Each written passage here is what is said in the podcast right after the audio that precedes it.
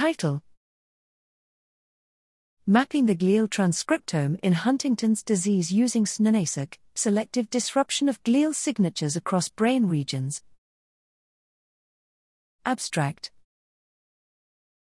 Huntington's disease, HD, is a severely debilitating, autosomal dominant neurodegenerative disease with a fatal outcome.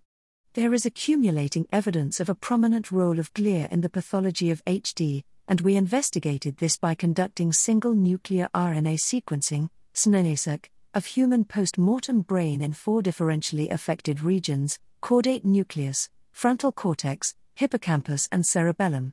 Across 127,205 nuclei from people with HD and age slash sex matched controls, we found heterogeneity of glia which is altered in HD we describe prominent changes in the abundance of certain subtypes of astrocytes, microglia, oligodendrocyte precursor cells, and oligodendrocytes between HD and control samples, and these differences are widespread across brain regions.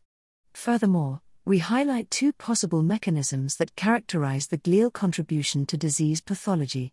Firstly, we show that upregulation of molecular chaperones represents a cross glial signature in HD, which likely reflects an adaptive response to the accumulation of mutant huntingtin, MHTT.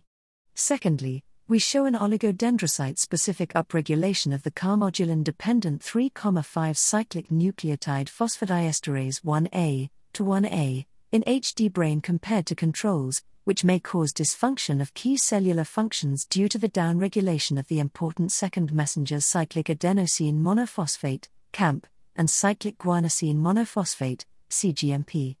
Our results support the hypothesis that glia have an important role in the pathology of HD and show that all types of glia are affected in the disease. As glia are more tractable to treat than neurons, our findings may be of therapeutic relevance.